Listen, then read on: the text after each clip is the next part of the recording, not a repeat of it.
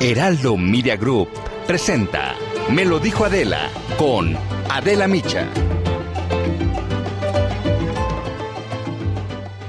En México tenemos un presidente que defiende, y así lo ha dicho, el encarcelamiento antes que la investigación. Y a eso le queremos llamar justicia. Porque los datos duros muestran que la prisión preventiva oficiosa ha sido un fracaso. En la mañanera de ayer, el presidente se mostró en contra de la decisión de la Suprema Corte, que un día antes había determinado invalidar la medida cautelar de prisión preventiva automática para los delitos de contrabando, defraudación fiscal y uso de facturas falsas. Esto es parte de lo que dijo el presidente ayer. Lo escuchamos va en la línea de seguir protegiendo la corrupción y de seguir eh, apoyando a las minorías. Y fue justo en esta administración, en la actual administración, en el 2019, que se amplió el catálogo de delitos graves que ameritan prisión preventiva oficiosa hasta engrosarlo a 36.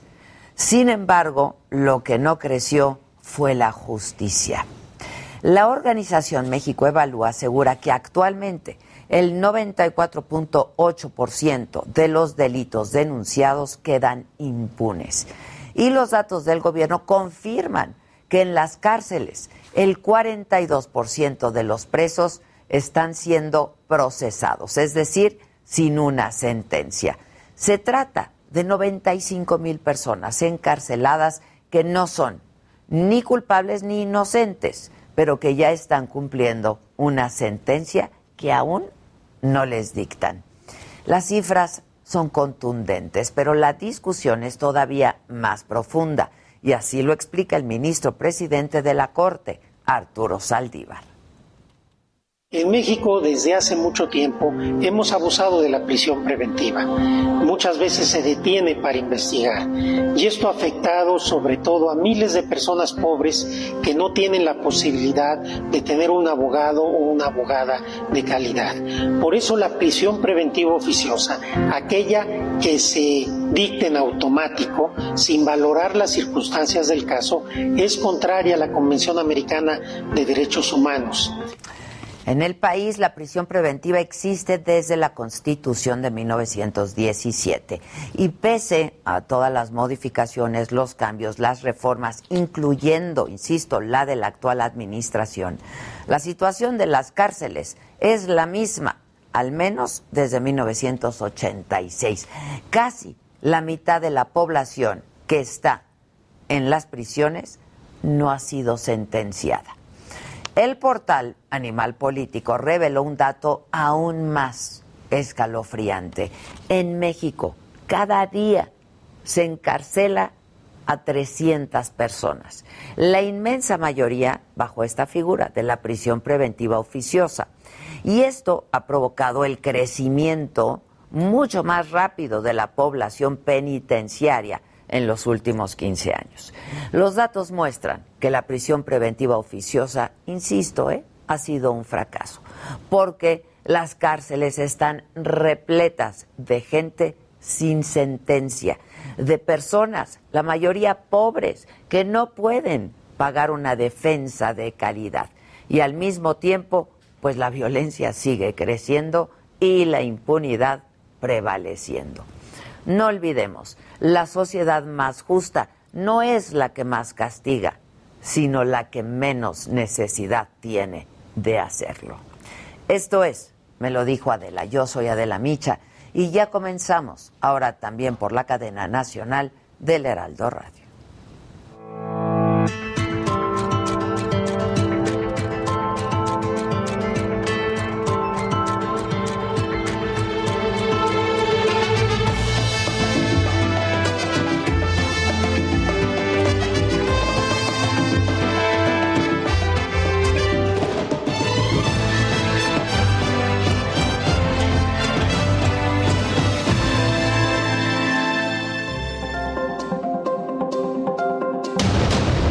La caída del sistema de 1988 fue un amaciato entre el PAN y Carlos Salinas de Gortari, dijo Manuel Bartlett. En la comparecencia ante diputados hubo reclamos, polémica, incluso casi llegan a los golpes los legisladores Gerardo Fernández Noroña y Jorge Triana. El secretario de Salud, Jorge Alcocer, reconoció el desabasto de medicamentos oncológicos. Diputados del PAN le entregaron una lápida con su nombre y fotografía durante su comparecencia. Aprobaron el uso de la vacuna Pfizer contra COVID-19 para menores de 5 a 11 años en Estados Unidos. En contraste, Jorge Alcocer aseguró que no vacunará a sus nietos. Sin cambios, el Senado aprobó el paquete económico para el próximo año. La oposición asegura que esta miscelánea fiscal no beneficiará al país. Piden a la Fiscalía General de la República que investigue de nuevo el caso de Mario Aburto, asesino confeso de Luis Donaldo Colosio, por presunta tortura e irregularidades durante su detención.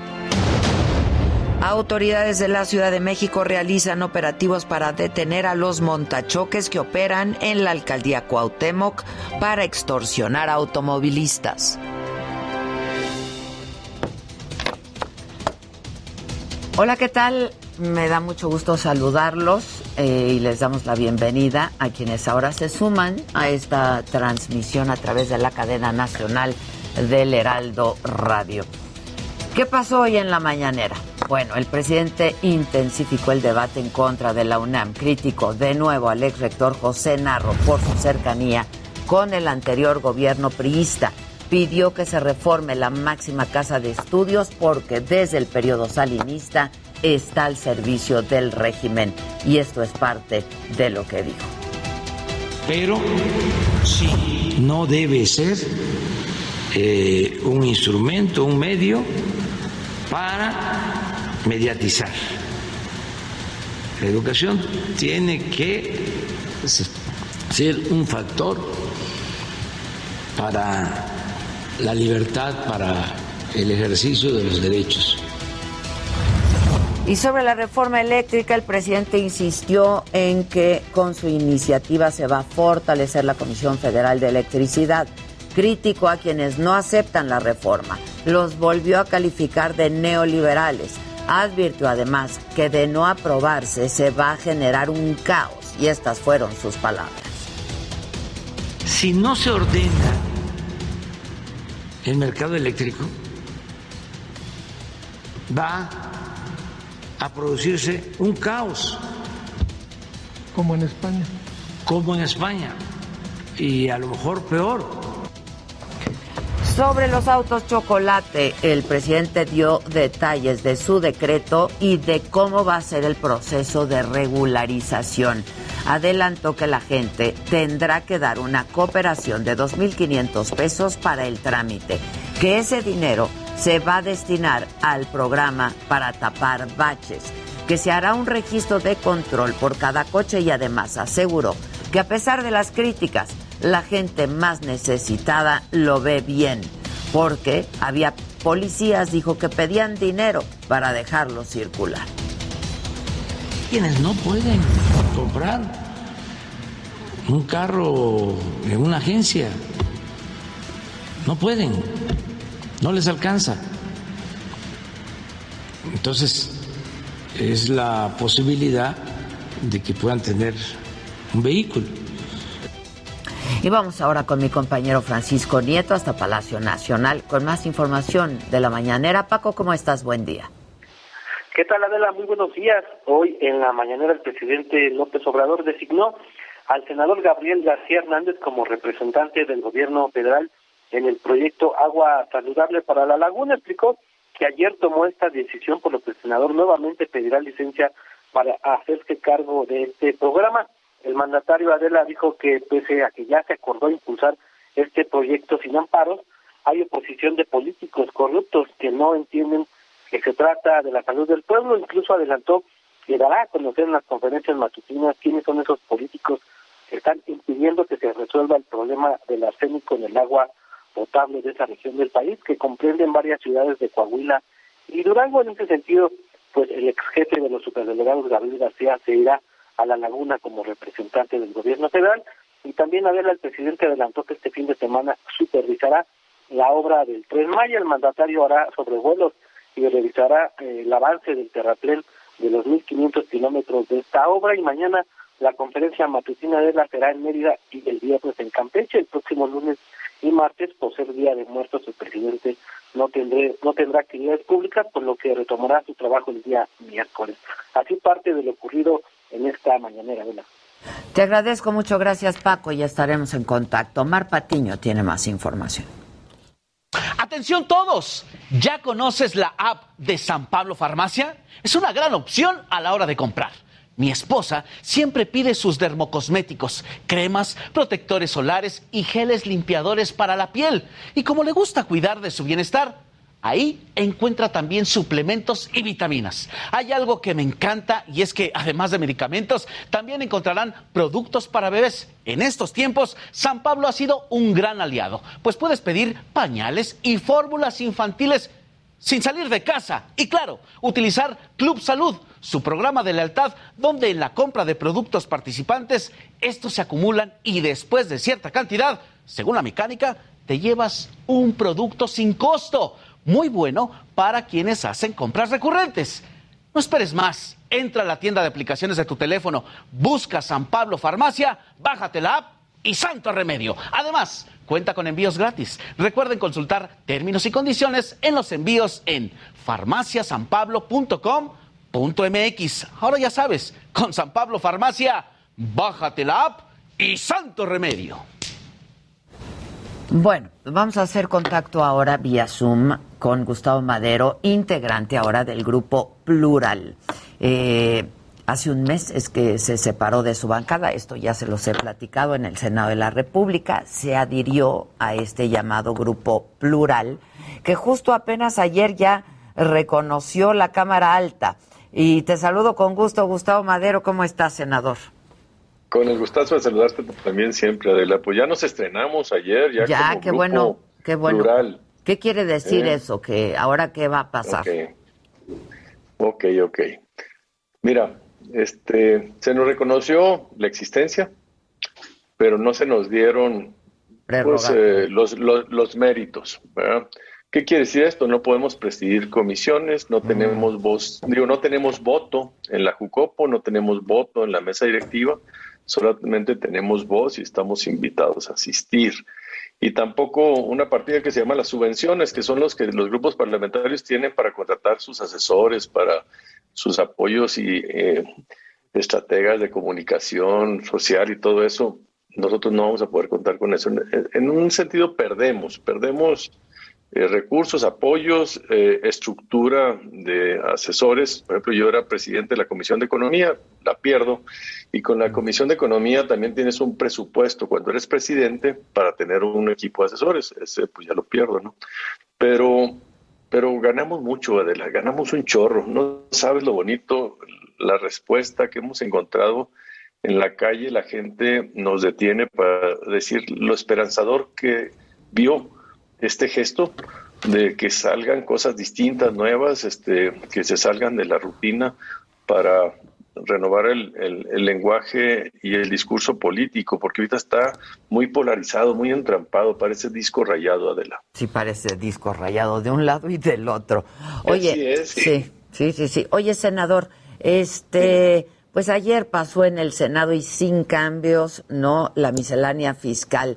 ¿Qué, Tú, tú, entre otras cosas, eh, dijiste en la discusión del paquete económico que estaba cabrón, ¿no? Que el presidente le tiró a las organizaciones de la sociedad civil. La verdad es que hay muchas y que hacen mucho, ¿no? Algunas quizá no, pero muchas que sí y que hacen mucho, Gustavo.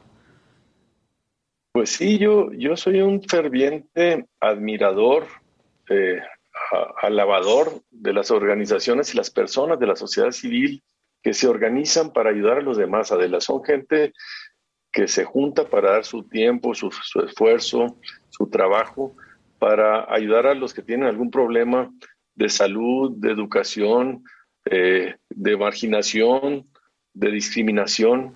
estas organizaciones son los glóbulos blancos de nuestro cuerpo social. Así lo creo yo. Pero el presidente de la República cree lo contrario. Y eso es lo que digo que está cabrón. Que si un presidente de la República le cante el tiro formal a las organizaciones y digan, ustedes, algunas son corruptas, pero además lo que hacen ustedes lo debe hacer el gobierno. Ustedes no son necesarias. Esa visión es una visión muy autoritaria, muy premoderna, eh, muy antidemocrática de la, y eso es lo que me preocupa mucho, la visión eh, de, un presidente que no cree en la sociedad y, no quiere fortalecer a los ciudadanos, a la ciudadanía, para participar y coadyuvar con el gobierno. Mira, hay tres cosas. Está el sector público, está el sector eh, privado y está el sector social. Este sector social es tan importante como los otros dos y este me lo quiere borrar completamente, nomás me quiere dejar ahí a los sindicatos, las organizaciones este, laborales, pero en, en, el sector social está toda la sociedad civil. Y cuando hablamos del Estado, porque toda la Constitución dice el Estado mexicano, el Estado es el responsable, el Estado somos todos. todos claro. El Estado es más que el gobierno. De Mucho más. Y él, y él quiere eh, asimilar y acaparar a todo el Estado como si fuera el gobierno federal y como si fuera una sola persona, que es Andrés Manuel López Obrador. Eso es lo que está muy triste. Y bueno, pues ayer se aprobó un cambio en el que las personas físicas que damos algún donativo a alguna organización, este, pues vas a limitar eh, que lo puedas deducir de tus impuestos. Hasta ahorita, este, tú cuando vas a pagar tus impuestos a Hacienda, acumulas tus ingresos y dices, bueno, pues eh, yo tuve estas, estos ingresos, mis gastos deducibles autorizados son estos, gastos de educación, de salud, de, de eh, si compraste algún seguro, gastos eh, funerarios, todos esos gastos se los deduces. Y luego dices, si quieres hacer una contribución a tu fondo de pensiones, también se le deduce. Y aparte, si hacías algún donativo a alguna organización de la sociedad civil, lo puedes deducir este estaba topado hasta un 7% de tus ingresos. Ahora ya no, ahora ya se meten todos a la misma bolsa, menos las aportaciones al fondo de pensiones, y pues tú vas a tener que decidir qué deduces, tus gastos de salud o un donativo. Pues obviamente la gente va a decidir mejor el gasto de mi doctor, de mi dentista, el, el seguro médico, los gastos funerarios, y vas a tener menos espacio para poder hacer estas aportaciones. Y muchas aportaciones viven de, estos recursos, pero la están extinguiendo. Mira, desde el principio este gobierno pues eh, le dio en la torre al Indesol, que era un de la ley de, del fomento de las organizaciones de la sociedad civil, se creó este instituto de, para darles y transferirles recursos directamente y apoyarlas. Estamos yendo en el sentido contrario, las queremos debilitar, este gobierno las quiere debilitar casi casi las quiere extinguir. Y si ves en otros países, Gustavo, la verdad es que estas fundaciones, estas organizaciones que eh, civiles han, han prevalecido por años y lo que han hecho es increíble, ¿no? Y, son el orgullo, o sea, son, este, se dignifica, y aquí se sataniza, este, mira, te voy a dar un dato. En México hay 30 mil organizaciones, eh, eh, sociedades donatarias autorizadas. 30 mil para una población de ciento veintitantos millones de habitantes es nada. Y con esto, Adela, pues van a ser menos. Este, es, eh, es un dato muy triste el que tengamos. en, en Estados Unidos, por ejemplo, estas organizaciones son organizaciones que existen y la gente dona como una cultura, como un compromiso. Y, eso fortalece y une y genera mucha participación de la gente en causas nobles ecológicas, de la defensa de los derechos humanos, de, eh, de, apoyo a la gente que tiene cáncer, que no tiene medicinas. Todo esto es coadyuvar en el gobierno, ¿verdad? Entonces, por eso te digo, el concepto es eh, el sector público, el sector privado y el sector social también debe ser parte de este engranaje para construir un mejor país. Gustavo, ¿qué más no te gustó? Híjole, lo que no me gustó de fondo es la renuncia que hizo el presidente de la República a utilizar el mejor instrumento que tiene un gobierno para combatir la desigualdad. Es la reforma fiscal. no se atrevió a tocar los impuestos. Lo que quiere presumir, Adela, como que no aumentamos los impuestos ni me creamos ni uno nuevo, en realidad es una confesión de que se rajó, de que no quiso entrarle al tema de fondo, que es cómo ayudar a combatir la desigualdad por la vía del ingreso. Él la quiere combatir por la vía del gasto, con programas este, de transferencias, pero en el mundo este, hay muchos estudios de esto. El índice de Gini es el que mide la desigualdad. Entonces, en el mundo te dicen cuánta desigualdad hay en ese país y después de la acción del gobierno vía la política fiscal, tributaria y transferencias, cómo disminuye. En México el gobierno no disminuye la desigualdad. Y a eso se rajó el presidente. Y esta era la oportunidad de oro para hacerlo. Y es el único presidente que tenía todo para lograrlo porque tiene la mayoría simple. Esta es una reforma fiscal, no es una reforma que requiere una mayoría calificada. Y el presidente eh, renunció a hacer una reforma de fondo que apoyara la ecología, que fuera federalista, pero sobre todo que corrigiera los enormes brechas de desigualdad que existe en nuestro país. Ese para mí es lo que más lamentamos como grupo plural. Oye, eh, tengo un par de minutos y dos preguntas. Eh, hay, una preocupación de que luego de esto eh, pues haya terrorismo fiscal. ¿Qué opinas al respecto?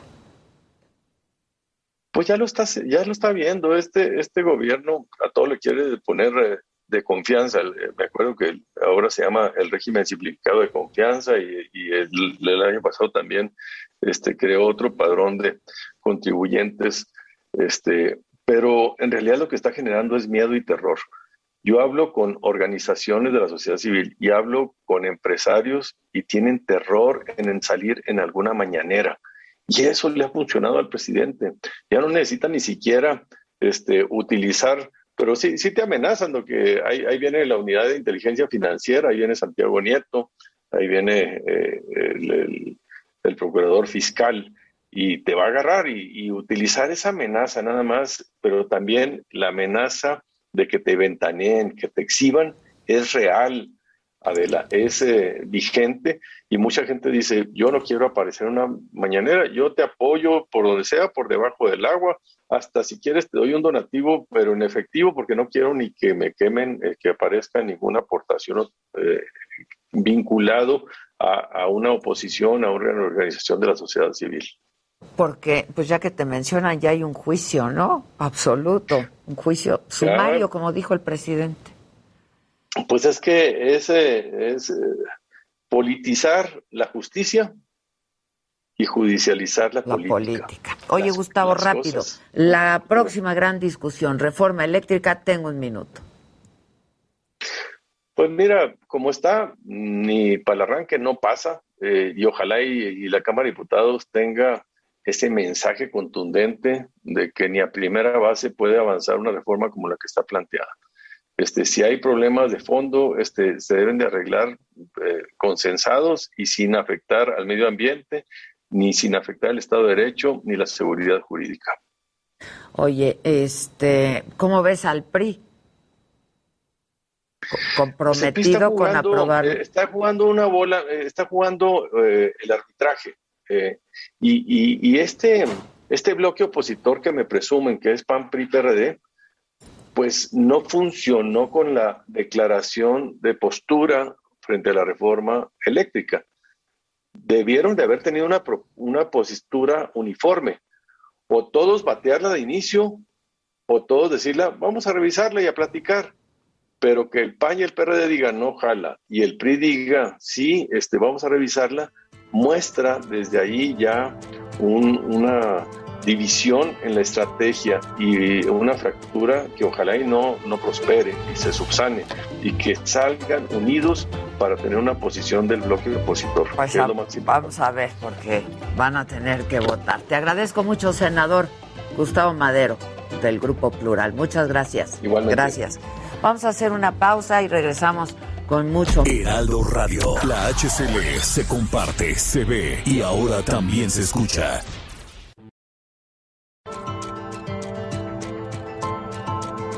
Continuamos en Me lo dijo Adela.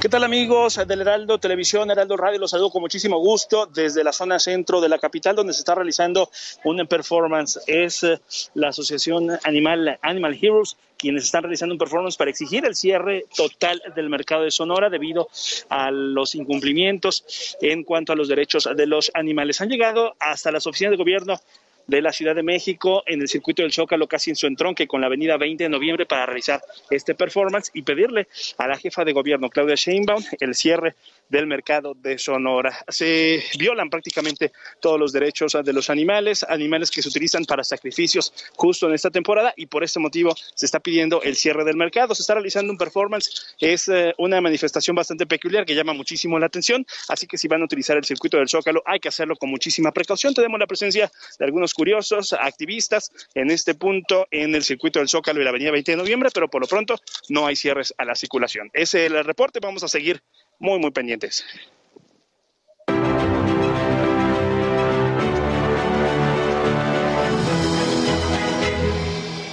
Bueno, hoy para esta sección nos acompaña Enrique Torres. Él es colaborador de Mente Mujer y coeditor de Mercados, esta sección de negocios del diario El Heraldo. Bienvenido, Enrique. ¿Cómo estás? Con un temazo, la verdad.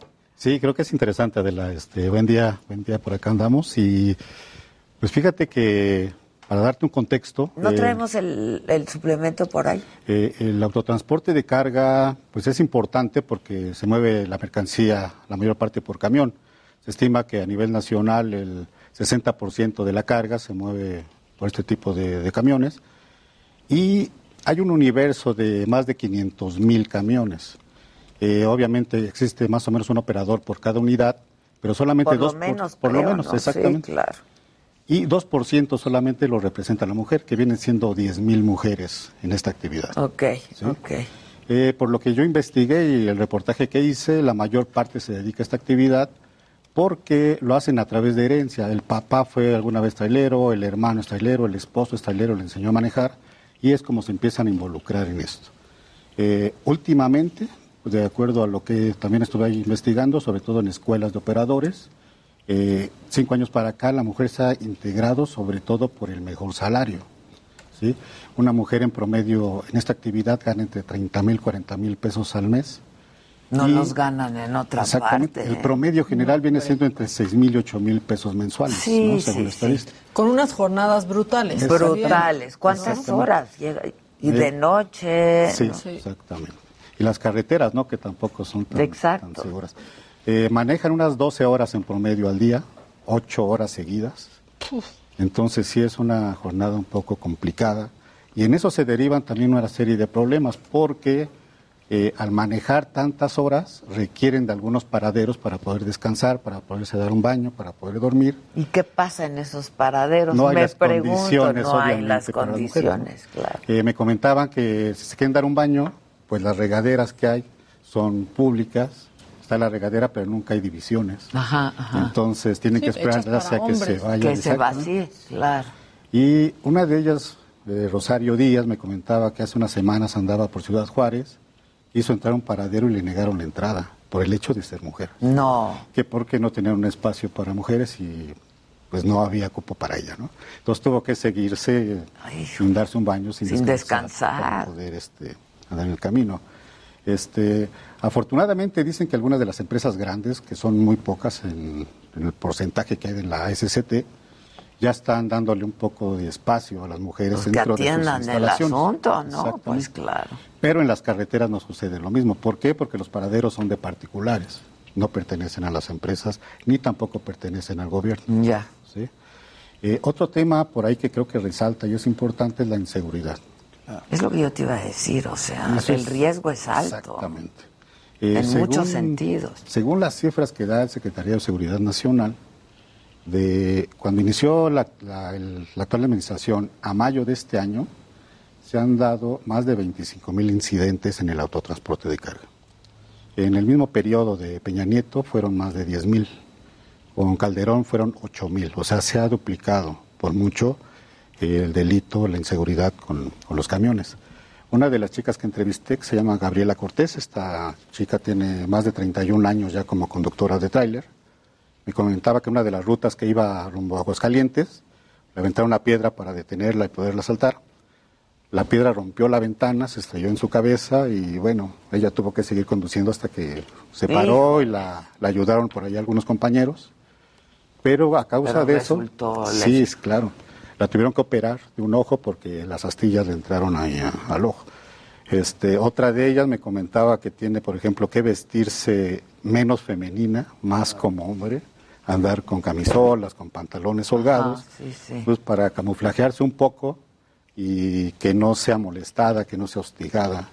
Y sobre todo que en las noches cuando se para a comprar un refresco, no la intenten asaltar. Híjole, no. O sea, realmente sí, este... Asaltar y otras cosas, Exactamente. Claro. Sí, asaltar sería lo de Sí, lo de Sí. un, contexto, un contexto casi casi completamente masculino y de hombres que también dejan de ver a sus parejas mucho tiempo, ¿no? Entonces, pues sí es peligroso para... Exactamente, ahorita que tocas ese tema, la mayoría de ellas me comenta que, pues gracias al apoyo de sus familias, es como pueden dedicarse a esta actividad, porque pues muchas son casadas, tienen, hijos, y la mamá o la abuelita son las que se encargan de Yo la verdad las admiro muchísimo. yo, yo hace algunos años entrevisté a algunas, pero eran poqui, menos de las que hay ahora, ¿sabes? mucho menos. Mucho menos común. mucho menos común. Y me contaban justo de esto, este, pues que tienen familia, tienen hijos, eh, casi siempre es de noche, ¿no? Sí, sí, Este, que son recorridos largos y muy peligrosos. Sí, algunas de ellas me comentaban que tardan hasta un mes en ver a sus hijos. Híjole. Porque andan pues, de un lado a otro del país, exactamente. Son recorridos largos. Y una de ellas sí me comentó que ha habido reclamo, ¿no? Por parte de sus hijos por la ausencia, ¿no? De no estar en casa. Pero sobre todo lo hacen por la paga. Sí, obviamente sí, por la paga. Es que sí es buena lana, que tendrían. Sí, exactamente. Sí, otras condiciones. Oye, y estos testimonios vienen eh, como parte de este reportaje en el suplemento. Así es, sí, salió publicado el lunes pasado. Este sí, como todos los lunes en el periódico, en el Heraldo viene este suplemento de Mente Mujer en donde se tratan pues todos estos temas que tienen que ver con la mujer, ¿no? Y este, este tema a mí me pareció padrísimo, ¿no? Porque son admirables, la verdad. Sí, sí, sí, sí. O sea, esto de Lola la trailera, este, son muy admirables. ¿Qué tienen que tener para que, eh, qué características tienen que tener para poder obtener este empleo? Todas coincidieron las que entrevisté que tienen diésel en las venas, ¿no? que ya este, sienten... Son motorheads. Exactamente. les encanta la actividad, les encanta estar en la carretera. Dicen que gracias a ello les ha permitido conocer pues el país, muchos, muchos lugares, la comida que es muy variada en distintos sitios. Y varios me resaltaban el hecho de ver el atardecer o el amanecer manejando. es que viajar en carretera. y ahora el poder, imagínate, vas en un tráiler. Sí, en un tráiler. Sí, sí, que no es. Tienen que tener condición también, ¿no? Eh, me comentaban que ha, ha, cambiado mucho el tráiler, ¿no? Antes era un tráiler que tenía dos palancas y era un poco más difícil de manejar. Ahora me dicen que el manejo es muy fácil, ya la tecnología avanzó mucho y se maneja realmente como un auto automático. Okay. Pero aún así, pues no deja de existir. Pues Son 12 toneladas sin carga. Sí, no, no, o sea, aunque sea más fácil que no haya palanca, pero la maniobra. perfecto, sí. Aparte, si le pones ya la carga que regularmente es de 40 toneladas, imagínate manejar un monstruo de esos en la carretera que te gusta 100 kilómetros por hora. Oye, luego invítalas al programa, ¿no? Sí, fíjate que me, me, costó un poco de trabajo localizarlas porque siempre andan en la carretera. Andan en ruta. Acordábamos la cita para la entrevista y me cancelaban y la posponían. ¿Por qué? Porque también a ellas les cambian los horarios. Sí, claro. Y hay veces que tienen programada la carga a cierta hora y pues no, es dos, tres horas después. Después sale más tarde, sí. O las cambian de ruta porque algún otro compañero no llegó. Entonces, bueno, sí, es un poco complicado. Pero sí, hacemos el Estaría intento padre, ¿no? Claro, Estaría muy padre. Sinceramente me daría más confianza encontrármelas en la carretera. Siento que son menos gandallas que, luego algunos traileros que te van ahí asustando todo el tiempo y defenciando. Sí, sí, sí. La neta. No, estaría padrísimo tenerlas aquí. O darse una vuelta en un camión, ¿no? También. claro, claro. Eso podemos hacer una, una, ruta, que te gusta. Yo me trepo. exacto. Pero yo las 10 horas. Vamos. Sí, sí no, pues claro, todo, todo, el trayecto. Y vamos grabando todo. Sí, eso sería muy, muy interesante. ¿Ya estás grabando? ¿Ya sí, vamos grabando todo y la acompañamos. Estaría padre. Con todo gusto. Muchas gracias y felicidades, mi querido Enrique. ¿Ves que no pasó nada? ¿No? ileso, ileso, ileso. No pasó nada. Muchas gracias, Enrique Torres, y felicidades por este trabajo. Muchas gracias.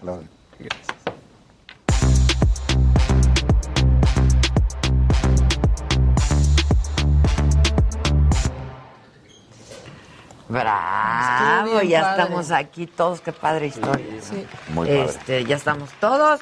Y es todo tuyo, mi querido Casarín. Llégale, atáscate, venga, venga. Oye, eh, antes de arrancar con toda la información como la teníamos ya muy bien organizada, ahorita en estos momentos en Australia, hace dos horas, sale uno de los jóvenes más jugadores en la historia del fútbol en declararse como gay, se llama Josh Caballo y bueno, pues da a conocer esta historia de que es gay y varias, por supuesto, futbolistas de la élite mundial, desde Piqué y otros, han empezado a mandar mensajes de apoyo para esta situación. De que qué bueno que lo claro, Claro, ¿por, qué volverlo a mencionar? Porque pues al, al, momento, y, y lo quería recordar, porque algunos decían, es el único jugador gay que ha salido en activo. No, no es cierto. El primer jugador gay que salió en activo fue un inglés y fue hace 30 años. Y además era de raza negra. Entonces fue una locura eso que sucedió en el, en el momento. Se llama Justin Fashanu. Tiene. Fue el primero. fue el primero en salir en activo de raza negra. Y hay un documental que además sí tendrían que ver. De, de, la historia de él de él porque además se termina suicidando porque lo culpan de acoso sexual lo cual no fue pero él se termina suicidando porque dice, bueno, en lo que deja que ya lo habían culpado cuando ni siquiera había sucedido esto. Entonces, bueno, exactamente. Esto fue nada más para que lo veamos 1998. O sea, él sale en 1990 a decir que era gay. Mira, entonces, pues exacto. y, él fue el primero en activo. Y, y de ahí hay ocho jugadores más él sería el noveno que salieron y que todavía tenía una carrera en activa cuando estaban cuando estaba pues jugando y salió a declarar que era homosexual. Y todos los demás que no dicen. Y todos los demás que no dicen. Y que viven. Y que viven. En el este, closet. la película, el, de Justin Fashion Story, se llama Forbidden Games. Ah, hay que verla en Netflix. Y, en, Netflix, y entonces es muy buena, sin duda alguna. Está fuertísimo, porque aparte era una minoría dentro de una minoría. Tal cual. Claro, claro. y, y, lo de Josh Caballo podrían decir, bueno, es que es en Australia, no es tan importante. Aún así, es primera división, es liga, es importante y todo esto. Ahora sí platiquemos de, del Canelo.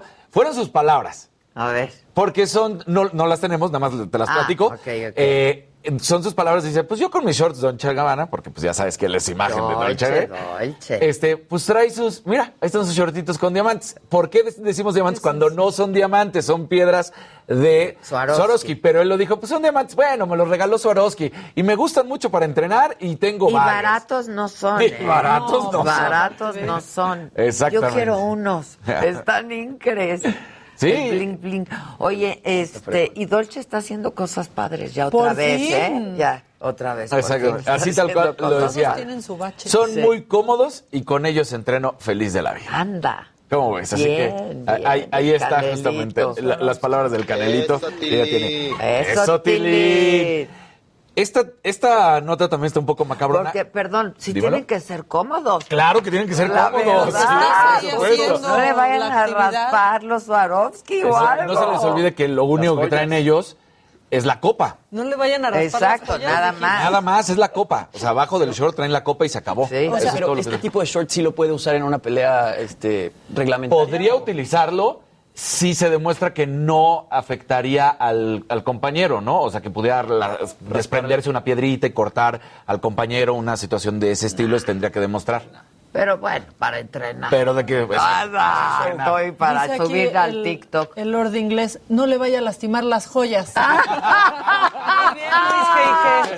bien, El toque, el toque, el toque. Oye, esta está totalmente macabrona porque resulta, ¿se acuerdan del cuate que habíamos platicado que se metió al espontáneo, que se metió al partido del Paris Saint Germain contra el Marsella, donde está Lionel Messi? Pues resulta que sigue detenido. Y sigue detenido porque no saben nada de él.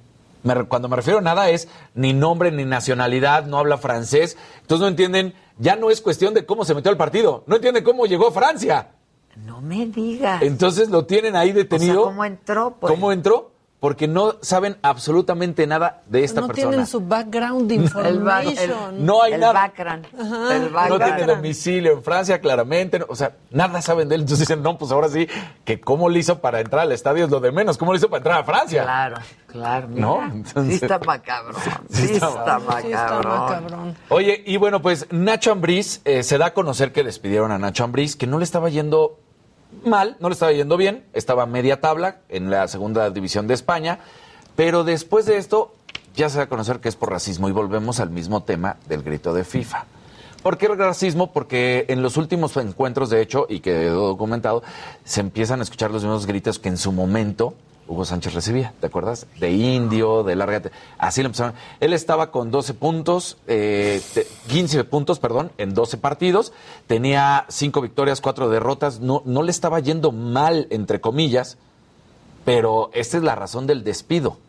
Porque ya la afición se estaba metiendo tanto con él que dicen la directiva, mejor hasta aquí llegamos, pero es un tema de racismo y que la FIFA no hace nada. Pues claro, y lo, nada más lo despiden. Nada más lo despiden y entonces tendría que estar al pendiente la FIFA porque lo hemos dicho. Muy bien que estén contra el grito. Pero ¿dónde está el tema de racismo? cada vez... Y ahí organizando su mundial en Emiratos, que, o sea, es que también es una hipocresía. No, ¿eh? no, no. además el tema de racismo es más... Este, es mucho más fuerte. Y es mundial. Es mundial. La cosa del, del grito homofóbico. Claro, por eso siempre hay que tener cuidado cuando se habla del grito, porque luego a veces piensa que lo minimizamos. No, muy bien al grito. Pero no se ha replicado en Pero lo demás... pero lo demás, el tema racista es mucho más fuerte, porque como bien lo dices, es a nivel mundial. Y el grito ha sido focalizado. que despidan, ¿no?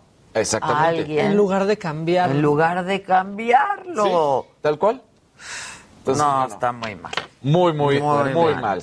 Y bueno, en, en España hay uno de los programas deportivos más importantes, se llama El Chiringuito. Es un, es un periodista, Josep, que sería como tú, una periodista ya de, talla, con una trayectoria muy importante, reconocido. Y tuvo a Rafa Márquez ayer como invitado.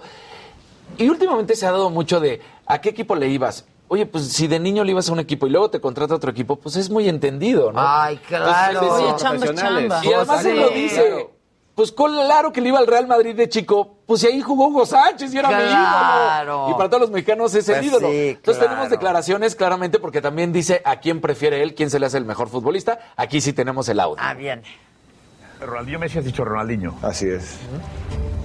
Ronaldinho, ¿qué, qué, era? Mira, como pude convivir con él desde los inicios de, de esta etapa con el Barcelona, veía a Ronaldinho con capacidades distintas. Obviamente Messi es un fuera de serie, pero Ronnie yo creo que tenía esa magia, esas, esa fiesta, esa alegría siempre y, siempre que pensabas que iba a hacer algo, salía con la chistera y sacaba otra cosa. Y esta es una de las discusiones también, porque mucho siempre nos enfocamos que Messi, que Cristiano, que Messi uno de los mejores. Yo creo que la situación de Ronaldinho, lamentablemente, es que cuando se termina su carrera en España, se va a Italia, fue como un meteoro, llegó a lo más alto, ganó absolutamente todo y luego se fue en picada a Ronaldinho, hasta lo sabemos que acabó en la cárcel por una situación totalmente nada que ver con él, sino del hermano de los pasaportes, pero Ronaldinho es uno de los mejores futbolistas que ha habido y esa sonrisa clásica que él tenía. Qué rico era eh, verlo jugar fútbol, era, a diferencia de es padre ver a Messi jugar fútbol porque es un espectáculo también, pero Ronaldinho, ese yoga bonito era. Era el verdadero yoga bonito. Exacto. Sí, era mucho más. era más fiesta que la de la de Messi. La de Messi es una técnica espectacular y la manera en que controla el balón, pero Ronaldinho también era impresionante. Entonces, aquí dices, él dice nada que Messi, y también conoció a Messi desde chavito. Pero él dice, Ronaldinho. Ronaldinho es, es el mejor para y, él. y, pensar que acabó hasta en la cárcel el año pasado, Ronaldinho. ¿Cuántas cosas han pasado? ¿Cuántas cosas han pasado? Bueno, y en México. ¿Cuántas cosas han pasado? Pero aparte se siente menos, ¿no? Se siente que no ha pasado, porque no pasó. Sí, no pasó. Sí. Ah, claro, llegó hasta Querétaro. Llegó hasta Querétaro. Ay, sí, Dios sí. Ah, claro. La La importancia de Ronaldinho. No le gustó que Ronaldinho fuera fiestero. Esa es la realidad, ¿eh? No le gustó que Ronaldinho fuera fiestero y dijo, pues te me vas a la banca. Pero con un jugador de esa calidad, de hecho... ¿Para qué llegó al Querétaro? Pobre Ronaldinho. Ya se hubiera pero, ido a su claro, casa. Cuando estuvo Ronaldinho en el Querétaro, o sea, el- al Querétaro le fue bien, porque Sí. le, le ganaban equipos Pues, con unos ¿cómo no? jugadones de Ronaldinho. Mira, Era hay impresionante. una historia que el Romario, cuando jugaba en, en el Barcelona, llegaba de las fiestas y de hecho se iba también al carnaval, cuando fuera. Y entonces algunos jugadores le reclaman al técnico y le dicen, ¿por qué tienes tantas pues libertades con Romario? ¿Por qué le permites ser? Y dice, el día que tú vengas de la fiesta y me marques cuatro goles y hagas la diferencia, voy a dejar lo que hagas. Entonces Ronaldinho era este tipo de jugador brasileño que sí ha sido un enigma, este, perdió, no enigma, ha sido este un viacrucis que han tenido los, los brasileños, pero que realmente sí, pues les gusta la fiesta. Pero juegan fútbol. Sí, como Neymar. Pues sí. Pero sí se filtraban muchísimos videos de Ronaldinho en el antro, ¿no? Pero También. muchos. sí. En Querétaro. Y Aparte, te no, sí. Es que ¿por No? Le han de haber pagado muy bien. Claro, Pues le sí. pagaban bien, pero... Para Y le ganaban Pero al con todo y la fiesta llegaba y marcaba No goles. Bueno, no es de- el no Estadio es Azteca le aplaudió. Sí, el, Azteca le aplaudió a Ronaldinho y él lo dijo. Es uno de los momentos más bonitos de mi carrera. Imagínate, era el Querétaro, pero él dice, es uno de los momentos más bonitos de mi carrera porque Pero más bajos, me aplaudió No, todo el bueno. estadio, el Estadio Azteca. que- Pues sí, pero el no le aplaudieron en un mundial, le aplaudieron en un partido del Sí. Querétaro. Ya me acuerdo, yo estaba en imagen. En, Sí. en es- ¿Hace cuánto fue esto? Esto debe haber sido hace seis años. más o seis, sí, seis años. Sí, exacto. Ya. Sí. Que también le aplaudió el Bernabéu a Ronaldinho, ¿eh? O sea, el Bernabéu también, siendo el Real Madrid y él siendo el Barcelona, el Barcelona le aplaudió y solamente lo había hecho con dos jugadores en la historia. Entonces, ahí está. Eso está más bonito que el Azteca con Sí, el bueno, pero es que, pero es que, bueno, el Azteca tiene dos mundiales y tuvimos a los dos Pero mejores. ya la historia. tenía mucha lana, ¿no? Ya, ya, ya, Ya ya. no debió de haber jugado en el Querétaro. Sí, o sea. Es que luego se la gasta. Yo creo que no lo puso en su Pues sí, currículum. y ¿eh? Pero si mira, son. Sí. Era más fácil Son que, esas chambas que no que en, el, en el fútbol de hace todavía 20 años se acabaran la lana. No estoy diciendo que ahorita no sea posible, lo, de que lo hacen, pero las fortunas, las cantidades que hoy ganan es un poco más complicado, déjame decir, un poco más complicado. están mejor asesorados Y ya están mejor asesorados financieramente, ya tienen más Sí, apoyo, ya, sí, ya no es nada más el puro jugador que ganaba la lana y decía, pues, drogas, mujeres, tragos, hombres, lo que fuera, ¿no? O sea, Sí, sí, sí. Híjoles. Híjoles. Lo macabrón, híjoles. macabrón es Ronaldinho en Querétaro. que- sí, Sí, Querétaro, pues sí. la verdad. ¿Y a qué antros iría ahí? No sé. de seguro hasta O los se ve- abrió él. o sea, Exacto, y exacto. claro. Se iba a de Ah.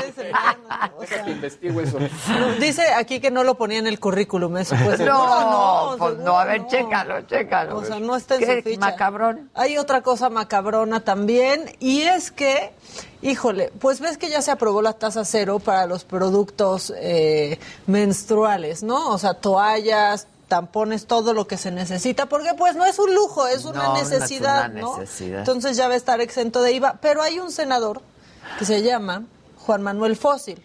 Y sí, ¿Fósil? Y sí. Ah, Y sí, Le sí. hace honor a su Este, apellido. porque pues él sí hizo menos esta propuesta y la verdad es que sí enojó un poco a muchas mujeres, me incluyo, así lo dijo. Ahora la gran propuesta de Morena es quitarle el IVA a las toallas femeninas. O sea, que las mujeres se ahorren 30 pesos al mes. No, pues, qué fantástico. ¿Qué? Sí, eso es lo que se van a ahorrar. Sí. Pues qué bueno. No, pues qué Pues, qué fantástico. bueno. O O sea, para muchas mujeres 30 pesos no son nada, pero hay otras mujeres que viven en una pobreza extrema y 30 pesos al mes sí No los marcan la tienen. diferencia. o sea, no si lo quiere decir que la están haciendo mal, qué ejemplo tan más estúpido, porque... Es un fósil. Por eso te digo, y sí, le hace honor al Sí, apellido, sí, sí, sinceramente. sí, sí. Bueno, hacemos una pausa y volvemos. Aquí seguimos, ¿no? Ya están. Fósil. Fósil. O sea. Esto es Me lo dijo Adela. Regresamos.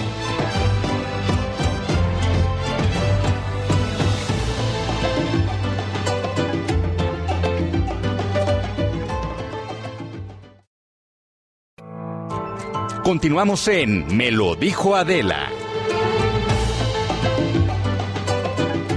Este programa me paso a ver la saga de ayer. Muy bien. Ya estamos de regreso, estamos, seguimos todos a la mesa que está bien puesta. Y ahora nos vamos a enlazar vía Zoom también con Juan Carlos Ordóñez Amudio. Él es director general de Salud Digna, con quien hemos hablado en otras ocasiones. Me da gusto, mucho gusto saludarte. ¿Cómo estás, Juan Carlos?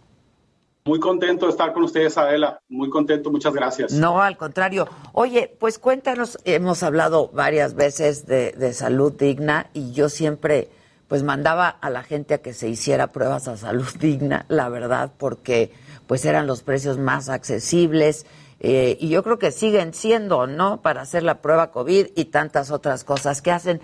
Pero ahora traen una, una campaña en este mes, este mes de octubre, Juan Carlos.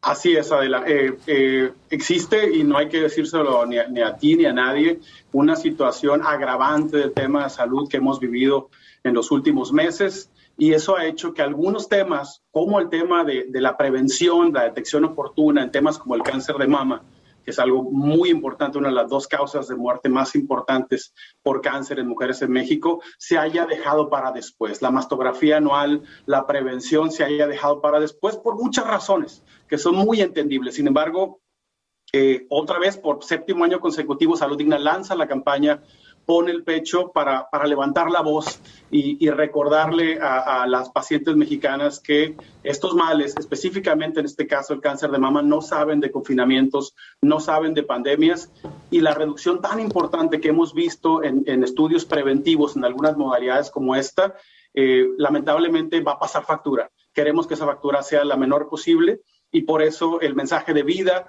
eh, de, que se realice una mastografía a la mujer mexicana, porque resulta que en el tema del cáncer de mama existe una ventana valiosísima que lamentablemente no existe en otros tipos de cáncer muchas veces, y que es que cuando se detecta a tiempo un problema, hay hasta 95, 98% es que hace la diferencia entre la vida y la muerte, literalmente, ¿no? Este, y por eso es tan importante y es cierto esto que dices, Juan Carlos, ¿no? Yo creo que lo dejamos para después por el asunto de la pandemia, el, el COVID, etcétera. Uno no quería ir al laboratorio si no era estrictamente necesario, en fin.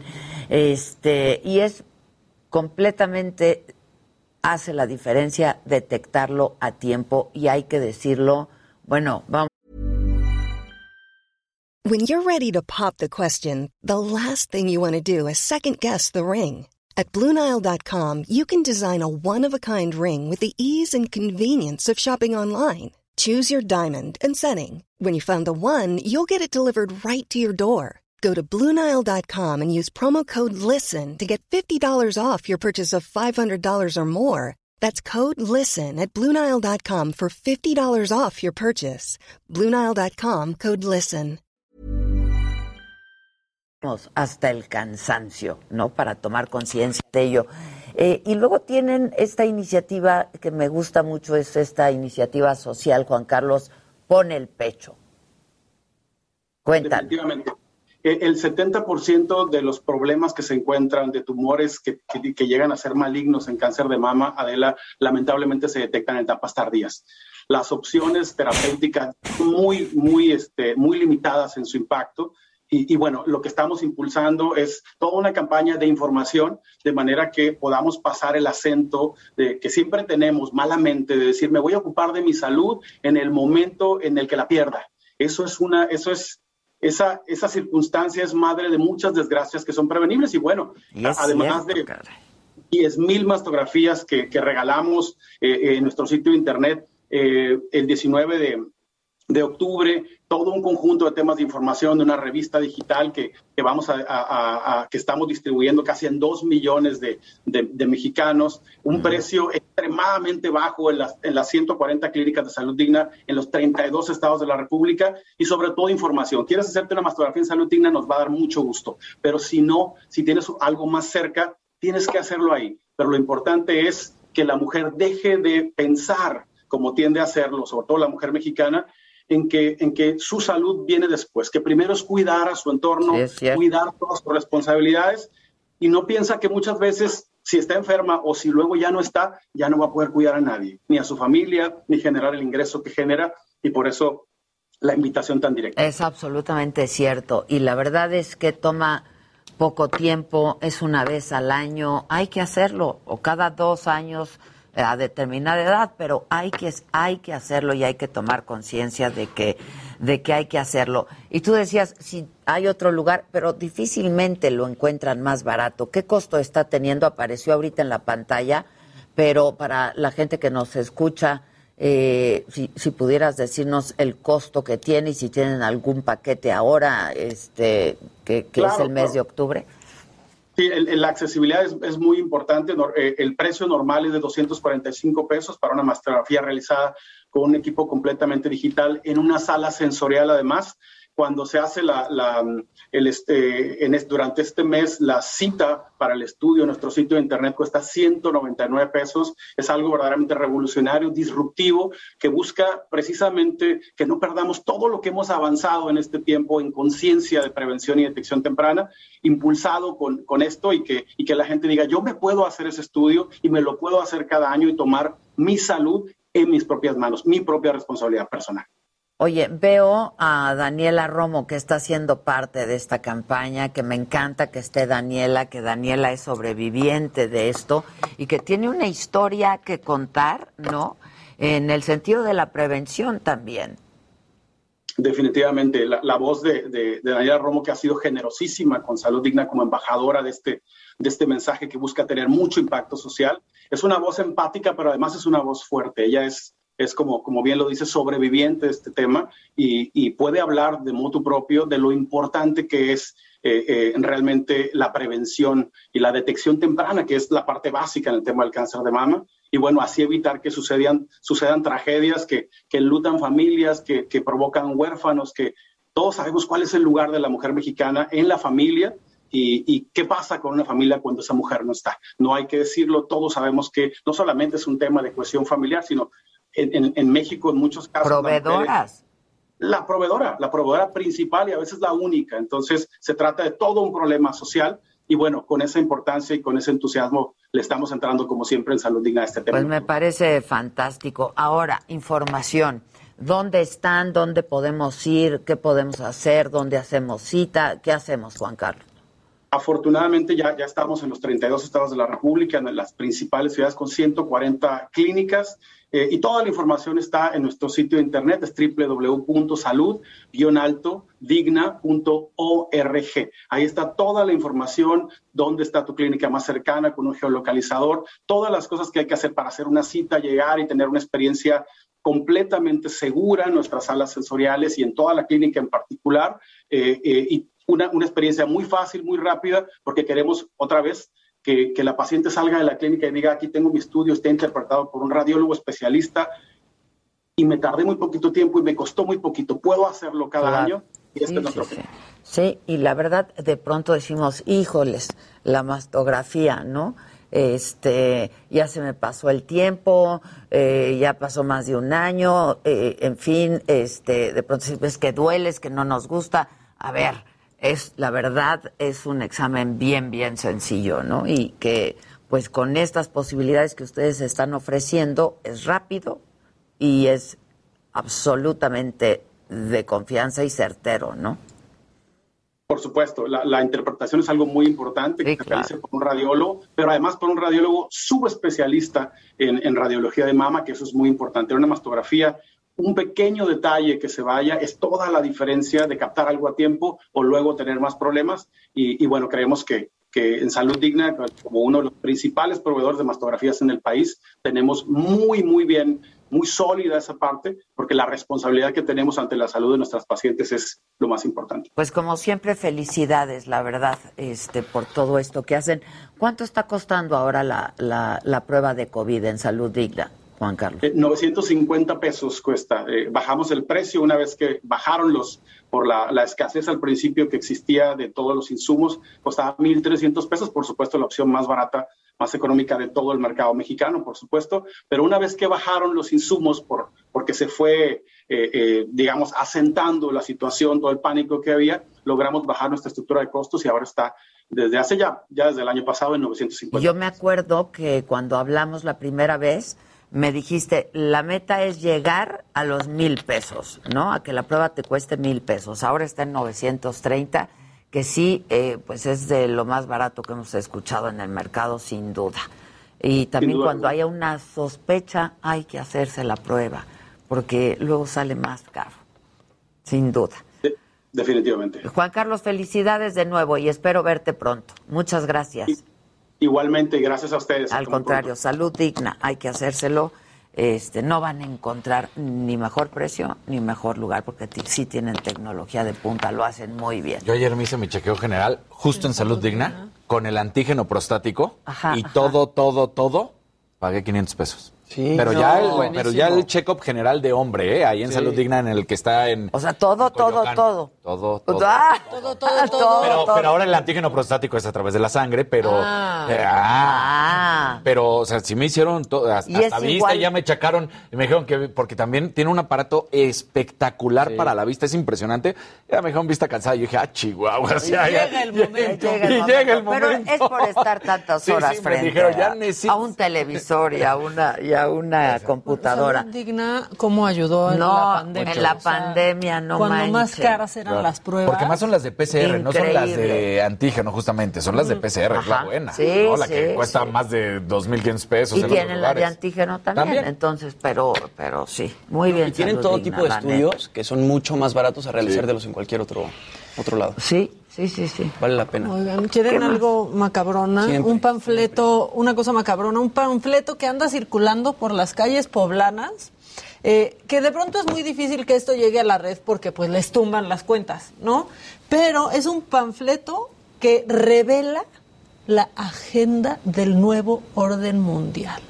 Órale.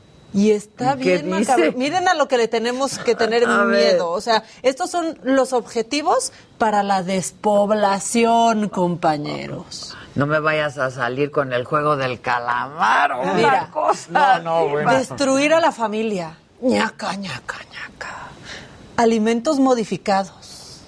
Vacunación forzosa. A menos que seas nieto del secretario de salud, ¿no? Una sola religión. Esto lo debería decir Chabelita. No, no, no. Una sola religión. Fomentar LGBT. Fomentar LGBT. Sequía planetaria. Ya. Explíquenme la sequía planetaria. Tú, don Bergadget, ¿cuál es la sequía planetaria? Pues Yo te pregunto. Pero ¿cómo sucede? Eso? Ve, aquí está el panfleto para la nueva normalidad. modificación climática impulsar el aborto. O sea, tú vas a estar sentado y va a llegar alguien y te va a decir, aborta. Oye, no, no, se te antojaría abortar. No, según este panfleto. Instalación masiva 5G. Ay, no, Nos va a caer el 5G. No, no, Oye, como decían que la ausencia de chips era por todo el pedido que había hecho Bill Gates. Ay, claro, porque ya lo traemos puesto. Exacto. Pues sí, pero explíquenme esta. Altercados perpetuos. ¿Qué demonios es el altercado perpetuo? Yo, pues yo creo que lo que pasó en la Cámara ayer de diputados. Hay familias. Perpetuo. Y también hay aquí una cosa que es instauración de moneda única y ahí entras tú con el Bitcoin que nos la quieren dejar ir al parecer. De esto tienen, de esto se están protegiendo algunos poblanos. Ah, si la traen requete Atentamente, Pati Atentamente, Pati Sí, claro, claro. ¿Y tú no traes nada? De Pati Navidad? No. muy bien, pues muy, bien. Muy bien. Bien por ti. No, pero traigo buenas noticias de Vicente Fernández y es que ya publicaron otro comunicado en su cuenta de Instagram que se los voy a leer. Dice, nos es grato notificarles que el señor Vicente Fernández se encuentra fuera del área de terapia intensiva en habitación hospitalaria donde continuará su tratamiento y rehabilitación. Permanecerá con más acompañamiento con sus familiares, permitiendo mayor interacción y respuesta hacia la recuperación. Don Vicente Fernández continúa estable, más alerta y cooperador en la terapia de rehabilitación. Su esfuerzo respiratorio continúa siendo débil, por lo cual requiere soporte en forma intermitente. Estamos en una fase de convalecencia donde continuamos tratamiento y seguimiento estrecho. Aún así, la recuperación de función en la movilidad es lenta pero progresiva. El señor Vicente agradece sus oraciones, muestras de cariño y preocupación por su estado de salud. Entonces, bueno, don Vicente Fernández ahí va.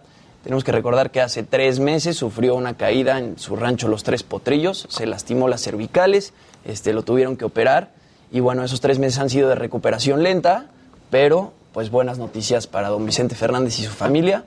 Ahí va poquito a poco. Qué bueno. Qué bueno. Oye, mira lo que dice Malena. En Salud Digna me detectaron cáncer de mama hace tres años con el estudio en mano, me presenté en el Seguro Social y de inmediato fue atendida. Desgraciadamente perdí un seno, pero soy una sobreviviente gracias a la tecnología y sus técnicos. No, qué es que sí. Hay muchos casos de esos. ¿eh? Oigan, y lo de Lightyear, que es trending topic, ahorita lo comentábamos. Exactamente. Este, Luis Hey Hey y yo, que va a haber una precuela de Toy Story, pero enfocada en Buzz Lightyear.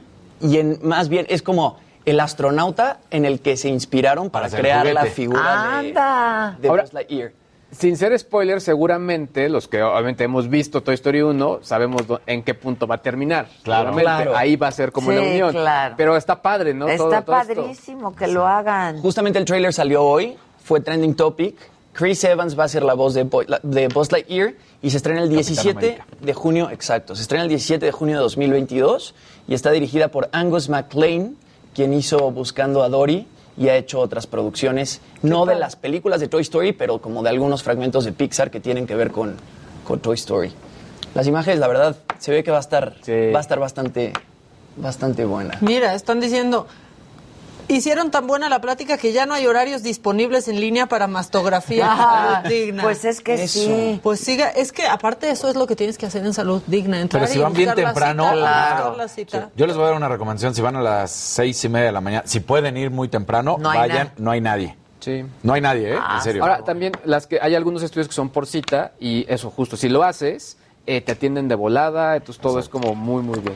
Oye, una de las futbolistas emblemáticas, y si luego hablamos de los hombres, de las mujeres, Carly Lloyd, jugadora de los Estados Unidos, se despidió, de, eh, tiene 39 años, se retira, es de icónicas figuras de la generación dorada de los Estados Unidos, ganó dos mundiales, el de 2015 y 2019, dos oros olímpicos 2008-2012, un bronce en el 2020, espectacular, una de las mejores jugadoras, igual y hoy todo el mundo tiene en la cabeza a Megan Rapinoe porque es la que está de moda, por decirlo así, porque ha hecho además Sí. de su carrera también Y es muy mediática. muy mediática, activista. pero Carly Lloyd es una de las mejores futbolistas de la historia, no solamente de Estados Unidos. Y bueno, pues ayer se despide a sus 39 años de edad y todo el mundo, todas sus compañeras, todo el mundo en el estadio la aplaudía y todas sus compañeras Se le daban retiró un a los abrazo. 39. Ay, qué ¿Cómo ven rico. eso? ¿Qué tal, ¿Cómo eh? A los, ven? a los 39 dijo, hasta aquí llegué. Yo ya me hubiera retirado dos veces. hijo. No manches. Ah, no manches. Oye, y aquí en WhatsApp te andan dando ideas para la saga. Dicen, un programa que sería inigualable. Daniela Romo y Yuri. Éxito asegurado. Para que las invites juntas a la saga. ¿Quién y quién? Yuri y, Daniela, Romo. Ayer Está estaban pidiendo bueno. mucho a Yuri, a Yuri también en los comentarios. También a A Gianmarco Yuri, vea. con Amaury Gutiérrez. Me encantan los dos. sí, Están están buenos. de- manda más ideas, send ideas. ¿Pronto qué? Ah. Porque Yuri va a sacar disco aparte, ¿no? O sea, entonces, pues, que vaya a estrenar. Oigan, disculpen, yo sé que estoy al aire. Su, ¿ya me imprimiste eso? Ah, ¿verdad? Ah, ¿verdad? ¿Ven? Una Porque tuve que disculpa. interrumpir la transmisión. Claro. Bueno, hoy está pasando algo importante en Estados Unidos y es que emitieron el primer pasaporte del país con un marcador que no corro- corresponde ni a, ni a los géneros masculino ni femenino, sino un género X o indefinido y dicen que esperan poder ofrecer esta opción para todos los solicitantes de pasaportes que no se sientan identificados con su género. Y pues sí es mu- muy importante Muy que ya claro hagan esto a partir de hoy en Cada Estados quien, Unidos. que- Cada quien y dejen de burlarse. Cada quien, la Pero neta. pues la verdad es que sí, que puedas llegar y digas, Aquí no género juzgamos, claro. X, ponle una X ahí y que digan, ah, ok, ahí va un X. Exacto. ¿No? Mira, aquí que Y en andamos muy modernos. también, ¿no? Otra X, No, no. cuando te preguntan cómo estás, ¿no? X, X, es la Exacto, respuesta. X. Pues sí, pero bueno, es una pequeña lista de países que tienen esta, esta opción. Son Canadá, Australia, Nueva Zelanda y Argentina. Nada más son esos países y ahora Estados Unidos. Y aquí la Secretaría de Relaciones Exteriores, que es muy moderna, no sé, pero ya andan con su pasaporte electrónico. ¿Qué tal Que en una de esas. que en una de esas y que no se enojen los que están promoviendo su Que llevan tarde, ¿eh? Llevan tarde con el Sí, pasaporte electrónico, la verdad. pero pues estaría bien que aquí también Pero llegamos. No, al final, hacer- no, sí, es importante, sí es importante. Oigan, y hablando ya en, en temas digitales, hay una empresa con la que yo hice va- varias cosas en su momento que se llama SAP, y hace como ocho años ya empezaban a hablar del tema del cómputo en la nube. Pero yo en ese momento yo lo veía lejanísimo, y básicamente es que el software no esté en los equipos, en las teles, en las computadoras, en los teléfonos, sino que esté en la nube y ahí se procesa todo. ¿Por qué hablo de todo esto? Bueno, porque en primer lugar, Samsung está diciendo que quieren meter en sus televisores videojuegos, pero va a ser con el sistema que ahora tienen que sea todo en línea. De hecho, ahora tienen una especie de Netflix de ellos donde hay canales en vivo. De hecho, se podía ver las Olimpiadas a través de, sus televisores sí, sí, sí. y había un montón de elementos y lo que están pensando ahora es también meter videojuegos. Y esto, pues sí, eh, sería muy similar a como lo, lo estuvo manejando Microsoft. Pero bueno, al final la gran diferencia es que Samsung lo haría como un servicio de valor agregado para todos sus usuarios. Que eso estaría, estaría interesante. Creo que ahí también se va a unir otra coreana que podría ser el G, que digamos que están muy cercanos en cuanto a ese tipo de proyectos, así que habrá que checar. Y por otro lado, ayer eh, Adobe anunció que su software importante que, y muy usado por varios nosotros, que es el Photoshop, pues bueno, eh, también ya se podrá utilizar a través de Internet, a través de web. Había una versión, pero esta va a ser un poco más profesional. Y entre las cosas que está interesante es que tú le vas a poder mandar un link, por ejemplo, a tu cliente, a la persona con la que estés trabajando, para que vea los cambios en tiempo real de cómo este, se esté utilizando todo esto. La verdad es que esto sí se habla de el futuro, donde sí podríamos decir, mi teléfono es mi computadora, Sí llego, lo conecto. Y todo, porque todo está en internet, no necesitas tanto de un procesamiento, sino quizá de una gran batería y de un procesador que aguante la transferencia de datos. Y Pero esta- la parte de Adobe es interesante porque ya no vas a tener que estar actualizando el programa. No. Y ya no va a crashar de repente, porque yo uso Premiere para editar video y de repente se cierra. Y te Exacto. quedas sin el proyecto. En cambio, si lo estás Ay, haciendo, no. este. O mi compu está viejita también. Sí, Pero- no, no, que te claro. pase eso. No, es horrible, es horrible. O sea, nunca se Todo lo que pasar. claro. No, a mí en la universidad De me- llorar, claro. Sí. Todo lo que hiciste. En la universidad me pasaba. sin guardar. Sí, exacto. En la universidad me pasaba el y salvar, salve, guardar. salve, no. salve y salve. Pero que además te en lo que se equivocas en lugar de ponerle sí, y ponías no y no guardaba. No, Sí, no. Era horrible. Oye, me va a salir el, el- el ecologista, pero esto también va a crear alguna situación, ¿no? Porque si ya todo se empieza a trabajar en la nube, pues tienes que tener más servidores y, y todo eso, ¿no? Eh, está interesante eso, ¿eh? buen punto, porque al final todo esto pues, se sigue almacenando justo en grandes máquinas virtuales que tendrían que estar en grandes servidores. Y sí, o sea, al final, eh, si, si hay mucha queja del Bitcoin por el tema ecológico, por la gran cantidad de electricidad y que por ende se- Claro, se, que- se- se gastan recursos y, y le pega a la ecología, esto, este futuro, sí podría pegar también a la parte ecológica, ¿eh? buen punto. Y ahora, y la parte de Samsung que dices que van a desarrollar videojuegos, ellos van a tener que desarrollar sus propios videojuegos. Me imagino que no vas a poder jugar este eh, Los juegos de, de Nintendo o de Xbox o de De PlayStation. Nintendo, y esto es, es un hecho que no, pero por ejemplo de Electronic Arts, jugar un Madden o un FIFA, eso sí podría ser posible, porque son de todas las plataformas. Entonces nada más Ah, ponerlo en servidor y po- ahí podrías hacerlo. O sea, está, está muy interesante el- la propuesta. Te están preguntando que si nos afecta el cambio de nombre de Facebook a nosotros los usuarios. No, a nosotros no nos va a afectar. Nosotros no nos va a afectar, pero lo que sigue sigue rondando el rumor del cambio y siguen diciendo cómo se va a llamar. Es lo que yo te iba a decir, por fin, ¿qué va a pasar? O sea, cara, Carabuco, ¿qué me la van a Sí, querer sí. poner, O no? igual ni pasa nada. Oye, es que mira, por ejemplo, a Google ellos tuvieron un cambio, una reestructura en nombres, porque al final eh, la compañía que es dueña de Google se llama Alphabet. Entonces hicieron una, una gran compañía que alberga todas sus Ah, distintas ya, marcas. ya, ya. Eso también podría suceder. Pero eh, aquí justo lo que han mencionado y, y, que se habla, y lo que les decía ayer es, por todos los temas legales y políticos que se enfrenta, pues no sonaría raro que pudieran buscar también un borrón y cuenta nueva, si así lo queremos Pero ver. Hay un holding, y ese holding Exactamente, y darle fuerza como marca al holding en lugar del producto que sería Facebook. Ay, ya. mira, cuando cambian el nombre, yo Sí. sigo yendo a Vancomer. Sí. O sea, ya Yo también. Ya, No, sí, verdad, ya, o sea, ya. Luego también a, a Nissan, eh, lo- Nissan. Nissan. No nos la cambien tan feo. Nissan, sí nos la cambian. Luego creo que el canal Fox ya también se llama Stars, ¿no? Stars. Pero, es- pero- pero eso es en México, porque ESPN compró Fox en, a nivel mundial, pero tanto en México como en Brasil, por una situación de monopolio, no se permitió. Son los únicos dos países donde Fox y Sigue siendo. sigue, o sea, no puede ser Fox Y es Star Plus. y es Star Plus. Ah, ok. Y eso fue por eh, las situaciones del IFT que tuvo que ver con las comunicaciones. Ya. Para... Pues eso, muchachos, ya va a ser Halloween, ya va a ser el Día de Muertos. Y de todo esto vamos a hablar con Paola Félix, que era una muy querida colaboradora de la saga, pero ya es secretaria de Turismo. Nos cambió por la Secretaría de Turismo de la Ciudad de México y ya está aquí con nosotros. No se vayan, va a haber un gran desfile del Día de Muertos. Esto es Me lo dijo Adela. Regresamos.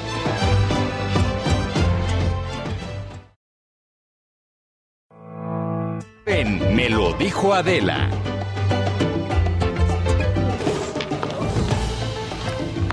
Bueno, pues aquí seguimos.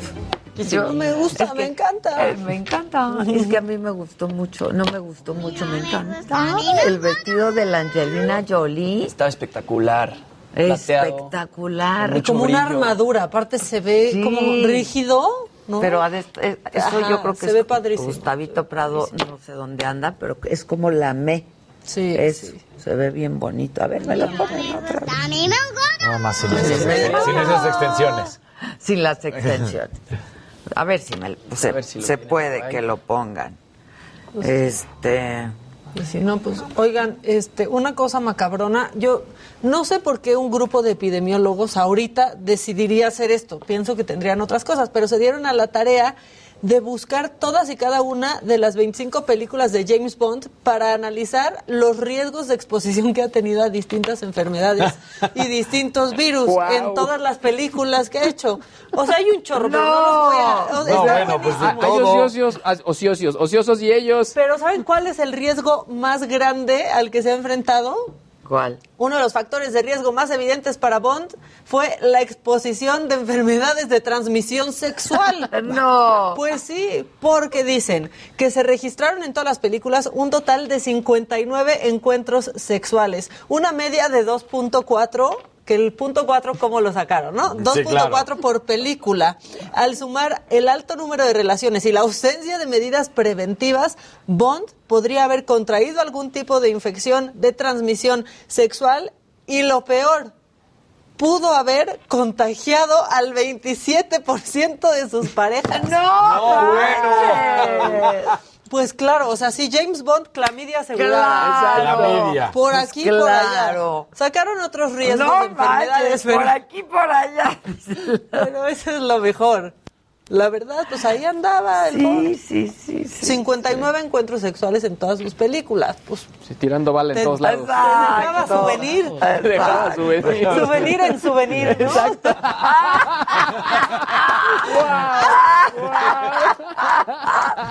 Qué rápida eres, chica. Qué rápida eres. Sí, pues ahí te dejaba el recuerdito. El Bondi. Entonces, bueno, yo no sé por qué no estaban ocupados en otras cosas de estos epidemiólogos, pero qué bueno, qué buen dato nos acaban Sí, la de, neta, sí. de soltar, la Mira, verdad. Ya me dijeron que sí está la entrevista con Marco Antonio Muñiz. De hecho, la hicimos en dos partes porque fue una conversación bien larga. Cantó, ¿verdad? Chalini. Uf, qué increíble. Nos cantó, ¿no? Estuvo bien padre, véanla.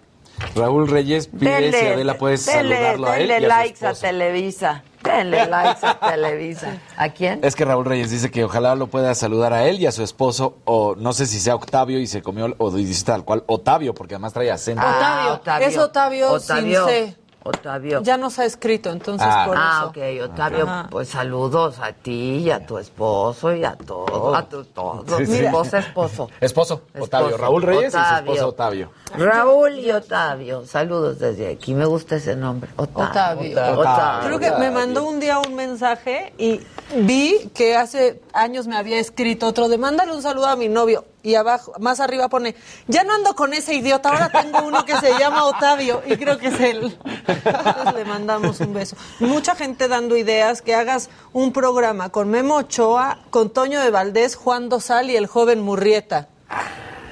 Disculpen, mejor véanlos en el portal diciendo. de la saga y denme like a mí. Están, tal, ahí están la entrevista con Marco saga, Antonio, en el portal de la saga. Sí, y Y, ahí sí de denle like y donación. No se puede donar más que cuando estamos en vivo. Donen como sea, donen. Están preguntando que si hay lista de espera para tu perfume o qué, porque Sí, sí, sí, sí, sí, sí. Es que estamos sacando una nueva versión. Más acá. Más Más acá. Luis, están preguntando que por qué quitaron la venta de Bitcoin en Albo, que no es cierto, yo me acabo de meter a mi... A mi No, pero, o sea, ¿Albo? los que ya lo tienen, se mantiene, Ah, pero los nuevos ya no pueden comprar. Es, a- habrá que preguntar a la gente de Albo por qué lo hicieron. Ok. No sabía, porque ahorita me metí y yo vi ahí... mi- Está todo tu dinerín. Claro. Oigan, una actualización sobre lo que pasó con Alec Baldwin en la película esta de Rust, en la filmación que mató accidentalmente a Lina Hutchins, a la directora de fotografía. Y es que acaba de salir a la luz la noticia de que el seguro de la producción solo cubre 6 millones de dólares y obviamente la familia de Alina va a demandar a la producción por el accidente. Y bueno, a uno le podría parecer que 6 millones de dólares es bastante dinero, pero Alina pues realmente tenía una carrera muy prometedora y décadas. Ella tenía 42 años, falleció a los 42 años. Además tenía, sí, tenía un hijo y una carrera muy prometedora. Y además esos 6 millones también tienen que cubrir las lesiones del director Joel Sousa. Y además, pues con toda la negligencia que había en el set, que dijeron que estaban jugando con el arma eh, y todas estas cosas, pues probablemente el seguro ni siquiera vaya, vaya a pagar por la negligencia que, que hubo en la Híjole. y ahí sí es cuando le va a rebotar a Alec Baldwin, que era uno de los Porque es uno de los productores. productores. Y Pues que decían esas que sí estaban en meten broncas. y que estaban retrasados en pago, en pagos a la producción y que Sí. estaban tratando de hacer todo en 21 días Y no para pagar menos. Híjoles. Sí. Pues ya llegó aquella que me cambió por la Secretaría de Turismo de la Ciudad de México y ya se le subió y ya no, ya no me quiere, querida, ya no hola. me. Paola Buenos días, Félix Jimmy. es mamá, ya Hola. es mamá. ¿Cómo estás? Muy bien. Qué bueno. ¿Cuánto cambia un poco? Hola, mana querida. ¿Cómo estás? Qué gusto verte. Qué bárbara. No. Guapísima. Ah, mira, ¿Cómo ¿quién estás, lo dice? Qué gusto. Igualmente. Te extrañamos todos ahí en la Hola. saga, ¿eh? Ya sé. Ya La cuando saga. me digas, ya regresamos. Toma, mi Adela, te traje un libro. Llegaba con sus mapa. donas, pero hoy nos trajo un libro. un Muchas libro. gracias. No sabía que íbamos a tener Mesa, Mesa- mesa tan- tan rica, tan mesa amplia. completa, pero no te preocupes, aquí lo vemos todos.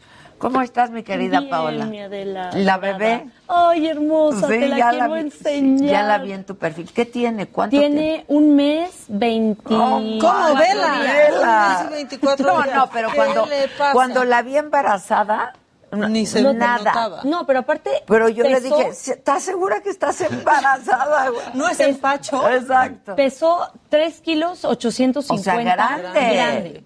Nació midiendo 54 centímetros. grande, claro. Ahorita ya pesa 6 kilos y es- mide medio metro, 60 centímetros. No, Ayer la vacunaron. está enorme. Está enorme. Pues, ¿Qué le das? enorme. Pues, el papá. El papá El está pap- grande. ¿Estás amamantando? No. No. No, no, y ahí sí. La fórmula los hace lo- les, los hace crecer Sí. y los pone rollicitos, ¿no? Son rollicitos. No, pero yo, mis respetos, yo sí dije amamantar, no. Es que sí es complicado. Sí. Pero Mucho. es- es mis respetos bonito. a quien lo hace, porque sí es una friega. Sí, es una Y santa una friega. disciplina, aparte Y es una también. disciplina. Yo lo hice con mis dos hijos. Qué sí. bárbaro. Sí. ¿Qué va? ¿Hasta cuándo? Los Seis seis, meses. meses. No, no, No, no, no. ejemplar, ¿eh? Sí, la Yo verdad. cuatro Y- pero días era- y ya era- estaba así. Como tecolote. yo ya- Pero es Ya no do- vas. Oye, pero es doloroso los primeros días. Sí, llora, este, está incómodo. y Luego como le, no, le y tuvieron- para la mujer es doloroso Sí, los también. primeros días. Este, Pero es una conexión preciosa. Pero también está la conexión cuando le das la mamila, ¿eh? Sí, o sea, yo dije, no, no, pasa no se nada. pierde la conexión. O sea, No. Es se wifi. puede. Oye, yo pregunté, dije, ¿pasa algo? Le pregunté al doctor, me dijo, 5G. yo fui niño, me hice de fórmula. Le pregunté a mi mamá, me dijo, mira, Paula, me dijo, yo te intenté, me dijo, te di tres meses y no pasó nada. Y a Jorge, mi esposo, sí le dieron fórmula hasta los, también así como el año, y me dijo, yo tuve todos los achaques del mundo, entonces, sí, nada claro, está no, escrito. Yo, mi, hijo era intolerante a la lactosa, entonces Ah, había- es de tema. cajón era fórmula y pues no había de otra. Ah, mira, Ahí está. pues sí, sí, no pasa nada. Mm. No pasa nada. Lo- lo- Fui feliz. Quien más lo extraña luego es la mamá, ¿eh? Claro. Sí, o sea, sí, sí. un Y luego destetar es difícil también, muy. Uy, muy no, lo- luego yo conozco unos que hasta como los 35. Que se Que no hay manera de destetarlos, carajo. Nada más no. Nada más no destetan. No, pero luego en serio, hay, hay mamás que ya el niño tiene creo que tres años Y siguen enchufados. Siguen. La Pero eso es organización... por la mamá, ¿eh? Sí. Sí. O sea, sea- Fernanda Tapia a su hija y ella lo platica, o sea, cinco, seis años. Sí, sí, sí. Sí, que ya, Ya tienen parada la niña, ya, o sea. ya No, les sí. ponen el banquito.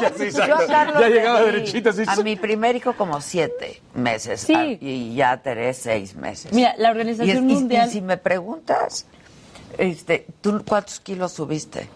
subí 10. O sea, nada. Nada. Yo subí 30. Y pregúntame cuánto pesaron mis hijos. ¿Cuánto? Dos kilos y medio. No. O sea, Lo que yo con trabajos. Ah, Mira, Si no llegaron a los tres. o sea que no era por eso. No era el No, bebé. no, no era el bebé, claro ¿Y que no tuviste era el bebé. ascos o no? Nada. Al principio sí, muchísimo, pero me lo quitaba el chilín y el... El jengibre también sirve. A mí no me dio tanto asco. O sea, me sí, dio a mí como me... Tres todas días. las mañanas yo tenía el noticiero con Ricardo Rocha a las seis No, pues de sí, la mañana. náusea. Y era una náusea, era una náusea, porque además trabajé hasta el último día y estaba De sentada. por sí despertarse temprano te, Te hace genera. despertar. Y, Sí, con el hoyo. Y Ajá. entonces el chilín siempre me traía ¿Miguelito de Ricardo polvo o del Tajín? El chilín, ¿te acuerdas del chilín? Sí, claro. Sí, sí, sí. Salim, y- Salim y Ah, sí. esos. Entonces Salecita Ricardo ya me traía limón. mi salim y mi chilín, toma. A mi esposa le ayuda las aceitunas. Ahorita. Ah, son buenas. Las aceitunas. Para la Aceitunas. náusea las Sí, por aceitunas, salado. por O el salado. jengibre. También dice, ahorita. Dicen que el jengibre. ¿no? Pero tú Sí, no. no tuve. Y seguiste Tuve trabajando. como tres días, seguí trabajando hasta el final. De hecho, eh, nació la bebé y tuve una entrevista de Publímetro al otro día y me decían, ¿la va a tomar? Y yo, sí, claro, pónganme. Y saqué entrevistas eh, por, por teléfono y reuniones con Zoom y todo. Ya hasta que mi esposo me dijo, detente. Detente. Ya. Me dijo, por lo menos una semana por y una semana estuve un poco tranquila. Sí, yo me fui una semana. Una semana, nada más. Sí, porque si no se y me queda hablaba uno Ricardo y me así. dice, ¿pero cuándo vas a venir? Le dije, no sé, güey. O sea, tengo un niño aquí. o sea, Oye, y qué miedo al principio, ¿no? Horrible, Sí, horrible. Sí, sí. ¿No? Sí. También como papá, o sea. Claro. De Todo es nuevo, no sabes A ver ni si qué. respira, si no respira. Yo sí le compré los, los estos de que le pones el monitor en el pie. Él sabe de Sí, todo. El papá le bueno. compró lo, lo que te mide también un monitor de colchón. La tenía como en el hospital así tú, con En todos los cables. Sí. Sí, qué cosa, con Pero todos los da- es, es algo que te da paz y tranquilidad. Digo, uno no deja de ir a la cuna y, y ver. Y ver Exacto, respirando. no dejas de hacer. Yo le Pero al ponía el final- dedito. Sí, a ver si está- No, Sí, sí, sí. no dormía. Ahora, a la fecha lo sigo haciendo, ¿eh? Sí, O sea, de pues, pronto ya que claro. me despierto Ay, veo y me todo en orden. yo Yo a ya la no. fecha lo sigo haciendo, imagínate. Yo ya no, yo ya no. Ya me quedo. o Qué sea, bueno, se la me quitó verdad, el qué medio. bueno. Los primeros, como el Ser primer tan mes. aprensivo Sí. no, es que- bueno. Sí, no, tampoco. Cansancio. No, no, Sí, el no es primer mes bueno. no podía dormir, estaba así viéndola. Sí. Y ahí ya no respira y le hacía así como para ver qué se Sí, sí, sí. Qué bonito. Felicidades. Gracias, Muchas mi Adela. Hermosa. Ahorita felicidades. te voy a enseñar un video al final. Ah, sí, y felicidades por tu Gracias. designación. Gracias. Tienes mucho trabajo. Mucho, muchísimo. O sea, y le metimos ahora dinamismo a la, a la secretaría. O sea, no es que estuviera mal, la verdad la gente que está ahí lleva muchos años en, en turismo y hay, hay personas valiosas que de hecho no llegué y dije voy a cambiar todo el equipo, dije voy a evaluar, voy a ver cómo está la secretaría. Nada más le, le faltaba un poquito más de... Juventud. de sí, ¿no? y de la meterle... pila y la... Sí, es la realidad. Sí. Oye, y ese desfile vi unas cosas No, impresionantes. no, está, va a estar, estoy un poco, o sea, no estamos todavía al aire, ¿verdad? ¡Desde hace rato! ¡Todo el tiempo! Es el mal del Este, programa, o yo, de lo bueno. yo creo que Exacto. van a llegar más de 3 millones de personas. Es, es, tenemos en el ¿Qué estás 2019 preocupada?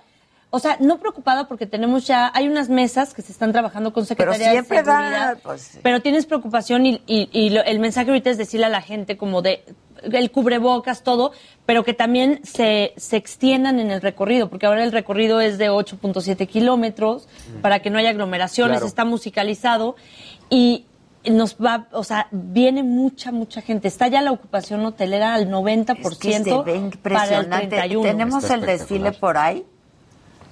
Está increíble. ¿Quién hizo todo el diseño?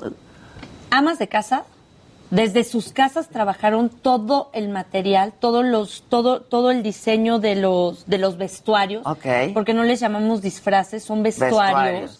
Este, colectivos, los cartoneros de Iztapalapa. Que son buenísimos. Del barrio de la Merced. Yo tengo unos alebrijes de ellos que son, una son- maravilla. Es que el talento de, de, en verdad de los mexicanos no tiene, no tiene límite. ¿Tú viste los alebrijes de mi casa? Sí, los grandes. sí, claro. A mí sí me gustan Son de, son son de, de ahí ellos, del- sí, de- los y de hecho cartoneros. los alebrijes son de la Ciudad de México.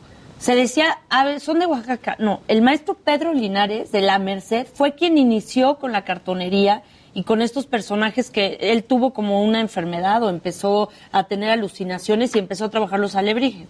Ya luego trabajaron otros talleres en Oaxaca. Pero realmente de donde nace... Y es otra técnica, la y es de otra Oaxaca. técnica, es otra técnica. Esos son de cartón. Sí. Son de cartón. Y desde Diego Rivera, que, que, que sumó a todo el trabajo de la cartonería y ya decoraban sus casas y han ido a, a la casa de Diego y Frida, donde está San Angelina, ahí puedes ver los, los gigantes de cartonería No, que está- desde ese entonces. yo vi unas imágenes y me... Y si no tienen los videos, ahorita yo lo- traigo algunos, o Oscar, que aquí está, está... Si se va a la cabina Oscar y que los pasen, pero los pasamos aquí. Hace poco, ayer, antier, los pasamos aquí. Sí, padrísimo. Padrísimos. Padrísimo. Felicidades, está Gracias, increíble. increíble. Después de, de un año bien complicado en el 2020, Sí, pensábamos que nos iba, o sea, juntar a la gente, los 1080 voluntarios, era lo que teníamos preocupación. Este desfile se arrancó en la, en la creación y la programación hace tres meses. Apenas. Apenas. Poco, ¿no? ¿Y cuántos, cuántos son? Son 1080 voluntarios. El desfile tiene un recorrido, o sea, si tú formas el desfile, es de un kilómetro y medio, el más largo que se ha dado.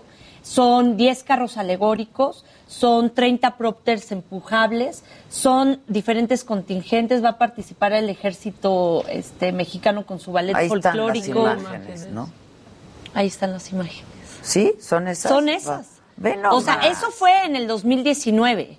Que ese desfile se lo Ah, ese fue a James Bond un 2010. poco, ¿eh? Sí, Sí, claro, Les- porque les voy a dejó decir, todo ahí. Les voy a decir, sí en, en la parte del concepto y de desfile, Exacto. pero realmente en la parte de tradición Ah, no. y, y, y lo que, como se enriquece el desfile, pues eso no, eso vinieron ellos a, a tomar todas las tradiciones que nosotros ya tenemos, desde la parte de las ofrendas, la flor del Claro.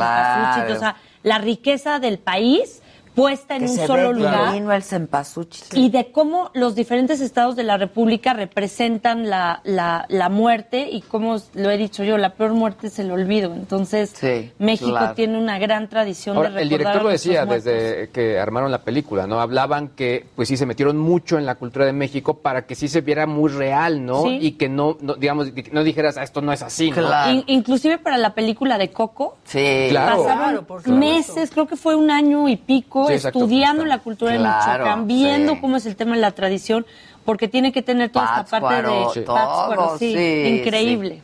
Oye, yo- y tiene, perdón, llégale, Yo llégale. escuché que va a haber música en vivo Sí. por primera vez. por primera vez está musicalizado el desfile y justamente esta es la parte de eh, olvidar, eh, bueno, no olvidar, al revés, no generar aglomeraciones en el, en el zócalo. Antes solamente estaba musicalizado en el zócalo, en la plancha Ok, del y ahora zócalo. es todo el Y recorrido. ahora es todo el recorrido en música en vivo con cuatro cantantes que creo que ya deben de saber quiénes son. ¿O ¿Quiénes no? son? No. Son- A ver, participa La Tesorito, Ah, Va a claro. Laura León. Laura León, que va a ser en, el, en, en uno de los segmentos. Kalimba. Kalimba, eh, Yair, Yair. y María de León. María León. María León. Y también va a estar Regina Orozco, Jesús Ochoa. Hay un contingente, mira, aquí lo pueden ver. Y este es en el Salón Los Ángeles, que es un clásico. Hicimos un programa ahí. Hicimos En el- un programa sí. ahí en, en Saga. Divino programa. Pero, y aparte traen gran productor, ¿no? Es Alex Go. Así es, así es, Alex Go, que la verdad se, se aventó a decir, yo, yo lo puedo formar, yo puedo meter esta creatividad y también nosotros inyectando esta parte de que no sea nada más un show, que se jale realmente la tradición, el arraigo, reivindicar a los pueblos originarios de la Ciudad de México. Va a haber unas muñecas de, de cuatro metros de altura, la, la nuñe, la mixteca, la nagua, la triqui. Wow. Entonces, Mira María León. María León. y ve los escenarios, ve Xochimilco.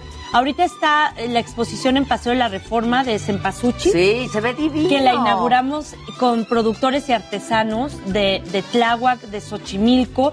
Y la realidad es que hay mucha emoción de, de que esta ciudad vuelve a activarse y vuelve a revivirse. Estábamos... Y la seguridad, mana. Y la seguridad, bien, pues Omar ahí saben cómo Que es lo máximo, García. Harfuch ha dado unos Sí. excelentes resultados en cuanto a seguridad y tenemos la policía turística, va a haber elementos en el desfile para garantizar y dar eh, confianza al turista de ¿Sabes? que de- viene, o sea, mucho turismo local, supongo, mucho pero turismo, internacional. Viene mucho turismo internacional. Se esperan, bueno, tenemos ahorita, te digo, la ocupación hotelera está al- al- ya casi al 90% para estas fechas. ¿Cómo se mide? Por las reservaciones. Claro, claro. Y veremos cuántos vuelos llegan. Las agencias de viajes ya también eh, reportan que hay alto índice de, de reservaciones de turistas que vienen de otros países, sobre todo. Estados Unidos, que es nuestro principal emisor de turistas, mucho turista nacional, Sí, mucho, claro. inclusive de los que participan como voluntarios, el, el 80% son de estados de la República, no son de la ciudad. Vienen Wow. de Querétaro, de Puebla, del Estado de, De México, Hidalgo. de Hidalgo, a ensayar, se quedan con un familiar y llevan ahorita un mes en los ensayos. Que Oye. también hay unos videos padrísimos de todo lo que, de cómo han ensayado el ánimo en espacios al aire libre, Ah, pues pruebas nos aleatorias lo de mandas, COVID. ¿no? Porque Sí. ya se nos está acabando el tiempo y yo tengo una duda. ¿Cuándo va a ser el desfile y de qué hora a qué hora? Es 31 de octubre, este domingo, Ok. de 12 a 4 de la tarde. O sea, ya este domingo. Ya este domingo, este domingo. ¿Y qué les recomiendo? Primero, pues que no se vayan nada más al Zócalo. Que realmente disfruten que la ruta se, se va a ser amplia Ok. hasta Campo Marte, que pueden estar en las rejas de Sí, Chapultepec, puntos. Claro. donde está, donde está el, el Museo de Antropología, en, en donde está la, como le dicen, el, do- eh, la esta de Marinela. La, la estela. Las Ah, La suavicrema. La suavicrema. Tan bonita y útil, tan bonita Y útil. barata. y barata, Y y barata, donde- llévela, llévela. Sí, no, no, donde está, donde está el ángel, en la glorieta de la Diana. O sea, que, que la, la, la gente sepa que puede llegar, que está Metro Auditorio, por ahí es una llegada para quienes viajan en metro. Quienes están en los hoteles pueden tomar las terrazas, restaurantes de Reforma, Paseo de la Reforma, la avenida para mí más bella del mundo. Del mundo, es precioso. Entonces, es una pues copia de Champs-Élysées. Ahí, ahí está todo. Y que eh, otra cosa garantizar, que la, que la gente se sienta segura, que sí hay que seguirnos cuidando, usar cubrebocas, Sí, sí, sí, lavar las Obligatorio, manos, por favor. obligatorio, pero que eh, la gente sepa que la Ciudad de México ya está casi a su 100% Sí, de, de esquema vacunación. de vacunación. Eso sí, aquí lo hemos dicho. La verdad, ahí 98 sí, o así. la jefa de gobierno ha hecho un extraordinario trabajo, no me digan palera, es realidad. No, no, Te aquí damos lo hemos incluso dicho. la razón. Claudia, Oye, nada más Claudia, rápido. sí. ¿A- ¿Hasta qué hora va a estar el desfile? De- El- empieza el a las desfile 12 y... empieza a las 12, son cinco horas. Ok. Entonces, de las 12 a las cuatro y media de la, de la tarde, cinco, dependiendo el ritmo. ¿Por qué se adelanta la hora? Para que no llueva. Exacto. Que recomendamos que lleven gorra, que se vayan cómodos con tenis, que se lleven una sudadera amarrada a la cintura. Bloqueador. Bloqueador. Y, y que es que se me está acabando el Sí, tiempo y tienes querida. dos eventos más, el Sí. Tianguis y ya la próxima semana Fórmula 1. Fórmula 1, Fórmula 1 también. Estos dos grandes eventos que vienen para la ciudad a dejar una derrama económica importante. En el 2019 fueron 8.700 millones.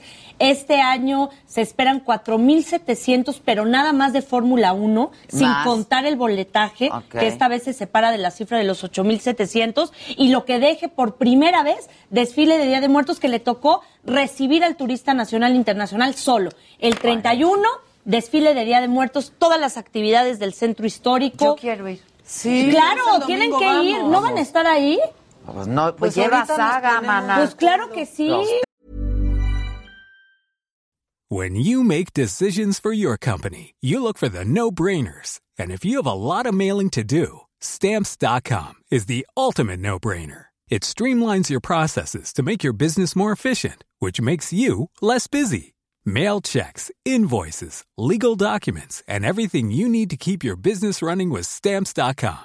Seamlessly connect with every major marketplace and shopping cart. Schedule package pickups and see your cheapest and fastest shipping options from different carriers with rates up to 89% off USPS and UPS rates. And with the stamps.com mobile app, you can take care of mailing and shipping wherever you are. Make the same no-brainer decision as over 1 million other businesses with stamps.com. Sign up with code program for a 4-week trial plus free postage and a free digital scale. No long-term commitments or contracts. That's stamps.com. Code program. Te digo. Por supuesto, Nos- nos ahorita lo platicamos. No, nos tienen ahí, en verdad Sí. tienen su espacio, vale la pena. ¿Cómo? Adela. A mí me encanta. Tú tienes Sí quiero ir. eh, el amor y el cariño de todos los capitalinos No, y y del yo amo país. esta ciudad, pues yo soy de aquí. Ahí necesitas estar, ahí necesitas Sí, Saga vamos, transmitiendo. ¿Verdad? ¿Sí o no? Sí. Claro. Oye, y luego si- vente la semana que entra si quieres y platicamos ya más de la. Fórmula Gracias. 1 Y y del del tianguis. Y del tianguis, Porque grandes la noticias. semana, porque acuérdate que es el fin Sí, del en Yucatán, 6-7. pero aparte tocó para la ciudad, para el 2023, por primera vez la Ciudad de México es la que recibe y abraza al tianguis turístico. Buenísimo. Paola Félix, te queremos mucho. Heraldo Radio.